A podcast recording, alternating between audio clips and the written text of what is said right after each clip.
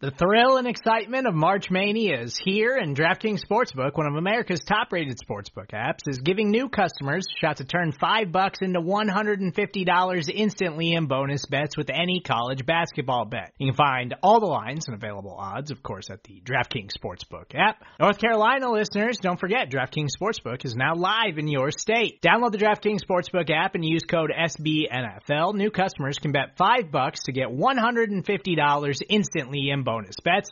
Only at DraftKings Sportsbook with code SBNFL.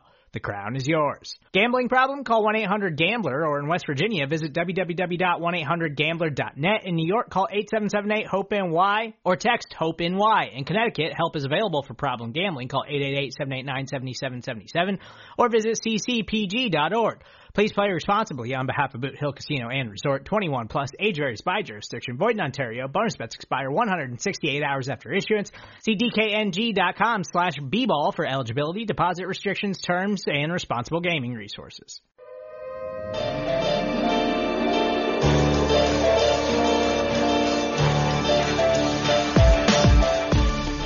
And here we go. It's another Arrowhead Pride uh, emergency podcast here with the Chiefs making two big moves after a very quiet day. We were in a situation where it seemed like we were waiting. We have the Chargers making moves. The Broncos recently were able to land Russell Wilson.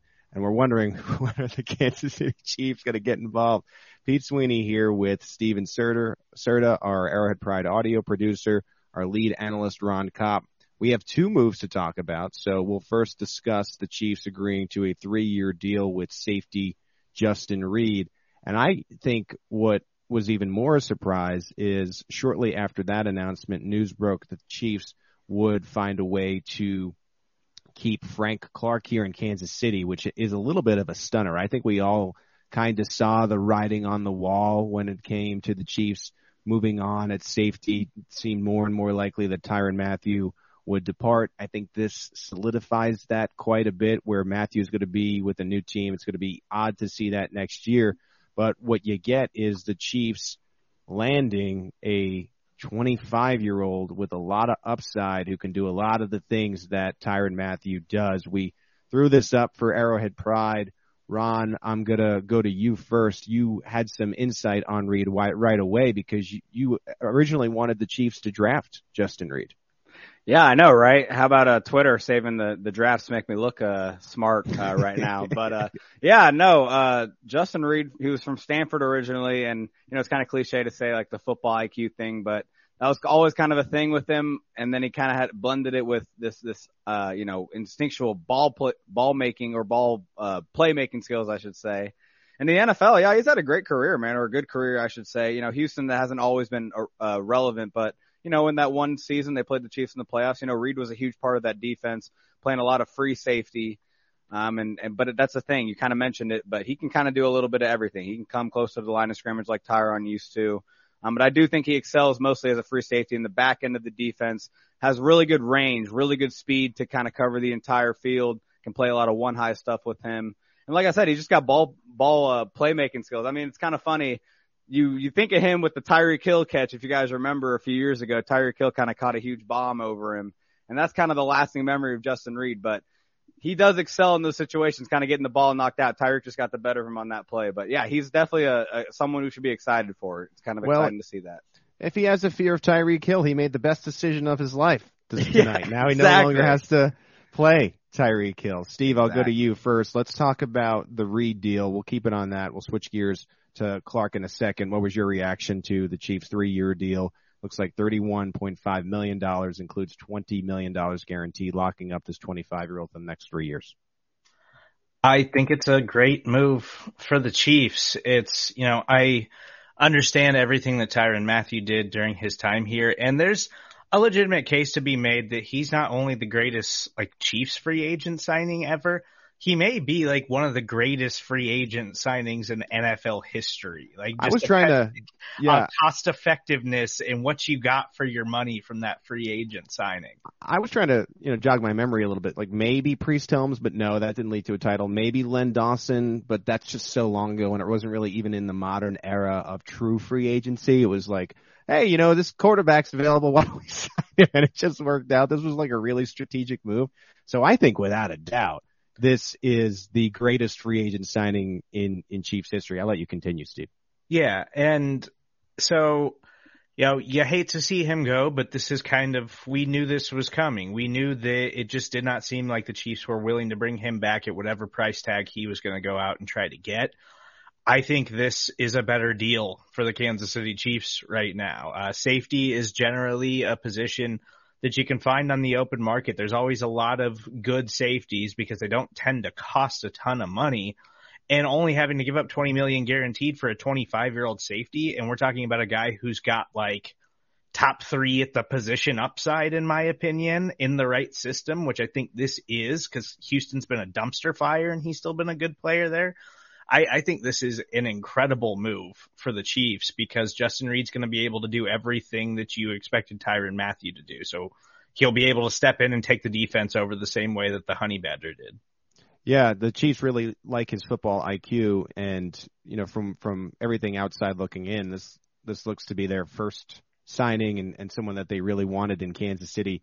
They like the smarts, they like his speed. It's a 4.4 40 yard dash type of guy. And just like Mathieu, he can play a lot of different positions. It's that jack of trades all guy. And, uh, um, it's that jack of trades, um, safety that Steve Spagnuolo likes and, and kind of what the Honey Badger was able to do. And so I think you're seeing a, a little bit of a theme here. We're going to get to Clark in a second and the Chiefs had to figure something out with that. And, and we'll explain why that made more sense to keep him. And even despite him being an older player, What's interesting about this is the Chiefs say goodbye to Anthony Hitchens. They lean into Bolton and Gay. You have Juan Thornhill, who's still a young player, and you now have Justin Reid. This is a little bit of a youth movement, I think, in Kansas City. I mean, you still have Chris Jones. I know that he's on his uh, second contract uh, now, but still a, a young player in what is the prime of his career. The Chiefs felt like, okay, we got young on the offensive side of the football. We're still leaning into Patrick Mahomes. We have a really good young offensive line in place. We got to get younger defensively. And I think that's where you see the Chiefs move on from Tyrann Mathieu. I really do feel like Brett Veach's words are not just him blowing smoke. I really think the Chiefs organization, the Hunt family, Andy Reid, Spagnuolo, I think they really enjoyed having Tyrann Mathieu on the team. He was a, a great person in the community, both in New Orleans and then he extended that to Kansas City. He played with a lot of passion. He was a true leader when you think about Eric Berry passing the torch to Mathieu and what he was able to do. And the Chiefs made it very clear this was a business decision. They really liked Anthony Hitchens too. They called him the glue of the defense, but when you play in the salary cap world, you just can't keep everybody. ESPN's Kimberly Martin said the Kansas City Chiefs never offered Tyrann Mathieu a deal. This was always the plan was to to go in a, a different direction and it it really seems like let's get younger and try to afford some some impact players that we can have for a number of years and guys we really like and guys are just simply are, are a bit younger than than Tyrann. So uh, we will see him playing elsewhere. Any comments from you, Ron, on on the Tyrann part of this? Well, yeah, I mean, one of the first things I liked about the signing of, of Reid is the youth that you mentioned. He's 25 years old. You're not, you're not overpaying or giving someone, you know, kind of at a bad time in their, in their career or kind of towards the end of it. I mean, that's, this is the exact prime of his career. We could see the best of Justin Reid, you know, even though he has looked pretty good in the NFL so far. But on the flip side, yeah, I, that was one concern I had kind of with the, the, uh, potential re-signing Tyrann is, you know, he, he could still be a really good player this next year, maybe even the year after that too. But, you know, for what he could probably demand on the open market, I just feel like he could say a three, four year deal from a team. And I just don't know if I'd feel comfortable doing that with where he's at in his age and where it could just be, a drop off soon. You can't afford to kind of pay someone for what they've already done. You want to pay for some someone for what they're gonna do. And I feel like Justin Reid definitely fits that. Like you're paying for him to become maybe even a better player than he already has been. And I think that's a great deal when you think about it like that.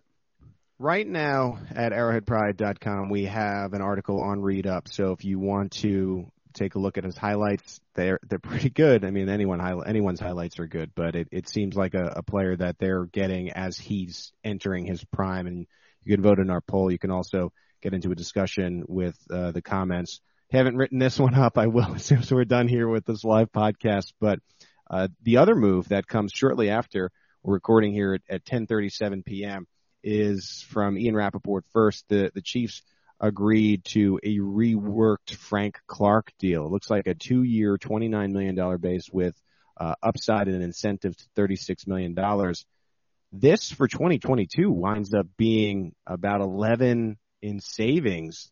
Uh, I did not expect Frank Clark to be back, but when you do the math of it in this extension, so to speak, you're paying him a little bit more to stay than you would have paid him to not stay. And I think when you think about the deep rotation that is Steve Spagnuolo, I, I think the Chiefs can go out in the open market and they can they can go and get them what is one impact edge. I don't know if you say goodbye to Frank Clark and you're paying all this money for him to just be gone, you're necessarily getting enough players to do what Spagnuolo likes to do. So I really like this. You save a lot of money.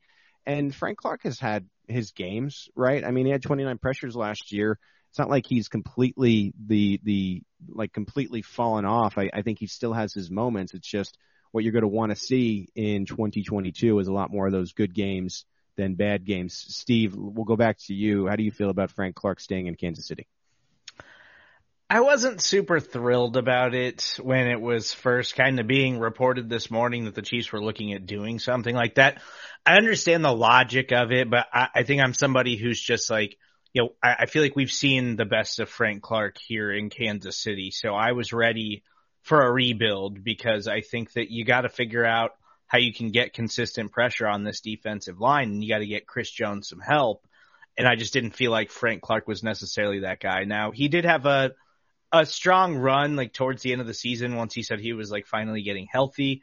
So maybe if he comes back next year healthy at the cheaper cap number, it's a little bit easier to swallow the fact that he hasn't exactly been like an elite pass rusher or anything like that. But at least this is still you get the cost effective Justin Reid deal, you rework his contract, and the Chiefs are still going to have enough money to go out and target a Chandler Jones or a Za'Darius Smith, somebody like that. I, I think that's still totally within the realm of possibility for them to try to add to the defensive line with one of those big name guys.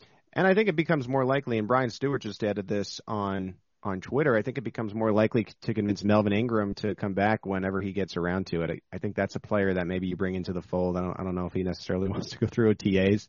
He kind of has an understanding of the business where if you sign later, you don't necessarily have to go through all those things. But uh, I, I think you bring Clark in, and he's part of the rotation, right? And I don't know if you're going to get the the Shark 29, 19 version where he just dominated the, the postseason, but you might. You know, if you get to the postseason, uh, it seems like he does rise to the occasion a little bit more in those bigger games as opposed to, you know, one of the 17 games they have to play in, in the regular season. And I, I think I like this move a lot more, Ron, if you can get a Smith or a Jones tomorrow or in the coming days. Yeah, that was the point I wanted to make. You know, the whole thing with Frank Clark, the thing people complain about or, you know, what have you, is that he's just being paid too much compared to what he puts on the field. When you get this restructure done, when you think about potentially signing someone else to be the primary edge, that, that best pass rusher on the team, and Frank Clark's more of, the, of a secondary pass rusher, edge rusher, all of a sudden it, it makes a lot more sense. You feel a lot more better about what, where Frank Clark is fitting into your team, you know, kind of the role he has. And so, yeah, I mean, especially when you put in the context of, you know, you'd be paying him the same if he wasn't on the team. You definitely keep him around. There's, it, it's a no-brainer. But yeah, it, as long as it is coupled with a a better edge defender, you know, being pl- playing in Kansas City in 2022, no matter how that happens, if Frank Clark's still your best edge rusher in 2022, it, it's it's not good. And and then we're not feeling good about it right now. But I, I do feel like they're they'll make another move. It could be Melvin Ingram, although I would like to see maybe a little bigger of a move. Let's take that swing on Chandler Jones. I'm surprised we didn't see Jones go, you know, quickly. And, and I guess there are, a, you know, a few big names that haven't gone quickly, but that makes me think maybe there's a chance, maybe. And who know, knows how this goes? I mean, we're looking at a very skeleton version of the Chiefs' defensive line, which they intend to re- relock and reload. And I think it changes your mentality if maybe you do de- get Derek Nnadi back on a on a small deal. Maybe you, you do get Melvin Ingram back. We still have yet to really see what Josh Kaindoh can do. I, I got to think with a full offseason, the Chiefs are excited about that. Um, you know, Khalen Saunders is, is still in the mix. I know that Mike Danna had some upside last year, Turk Wharton, but you go and get that other big name and then maybe you get Ingram later. I think you're feeling pretty good uh, about the defensive line. And I think an underrated part about this that maybe isn't getting talked about a lot is there was a defensive line coaching change this offseason. And so it could be, you know, you have Joe Cullen come in and Brendan Daly moving to linebackers coach. Maybe he gets something out of Frank Clark that maybe Daly couldn't. I think there's, there is something too when you have fresh starts. It's a similar thing to what, like, what I think about Matt Nagy coming back in the fold and what that could mean for Patrick in the off season and his development. I really think, you know, you, you, it's, it's a lot less talked about, right? They made a defensive line change, but who knows how that motivates even a veteran in Clark. And, and here he comes. And, and if you really look at just how much money the, the Chiefs ended up saving, there had to be some desire for Clark to to want to continue to be here to to take this because he could have went his merry way and made a new contract and so on and so forth. So I don't know. I I didn't think that I would wake up and be like, you know what, I'm super pumped that Frank Clark is back, but for that much savings, why not pay a little more and you just it it, it becomes money not wasted, right? And who knows what this new new coach um, gets out of him. And so you know, yeah, you end this day with the Chargers spending a lot of money. It seems like the Chiefs made some changes. I, I want to go back to just the, the first aspect of this, and I, I want to ask you guys this question, and then we could we could shut this down. And certainly to be 11 o'clock in a second here, but who fills the void for defensive leadership now? Because you, you know you've said goodbye to Anthony Hitchens. You've said goodbye now unofficially to Tyrann Mathieu. It doesn't look like he's going to be back in the fold. My pick would be okay. Of course, you lean lean on to Clark and Jones, maybe with uh, the other Jones coming into Kansas City, you can find yourself Sack Nation. I kind of think this might be Juan Thornhill's team. Uh, that that kind of is the name that jumps out to me when it comes to defensive leadership. Steve, who do, who do you like in, in that role? Yeah, I mean, maybe it's Juan Thornhill. I think we're going to see big stuff next season from Nick Bolton and Willie Gay. Like they're going to be focal points of the defense and they've kind of been getting groomed by Anthony Hitchens the last couple of years to be like those leaders in the middle of the field for this Chiefs defense and their a young linebacking core. So I, I think that they're going to have a big impact for this defense next season.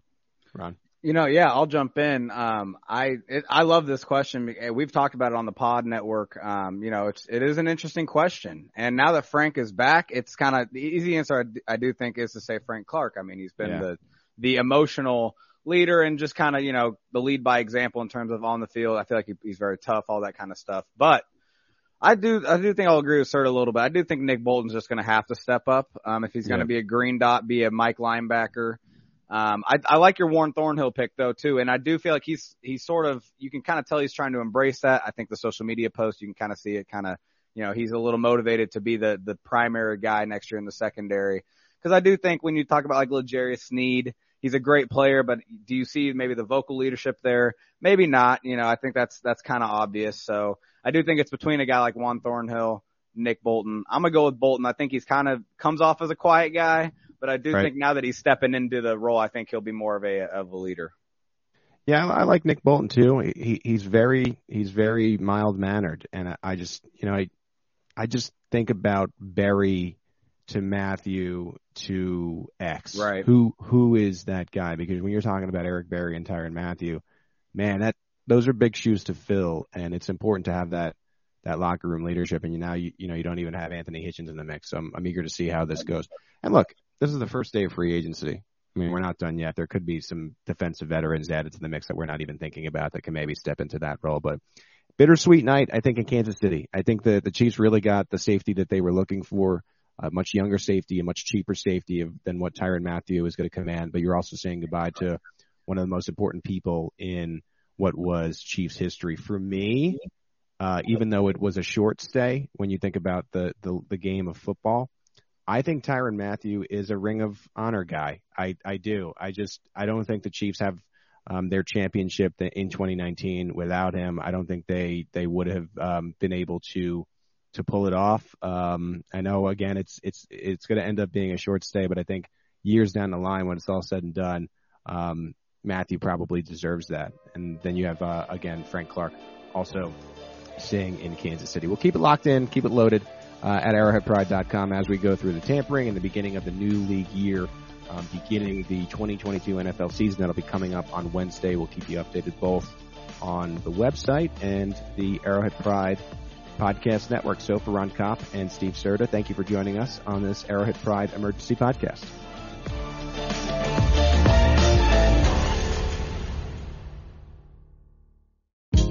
Hey, this is Scott Galloway, author, professor, entrepreneur, and most importantly, host of the Prop G podcast. We got a special series running on right now called The Future of Work, where I answer all your questions on, surprise, the future of work.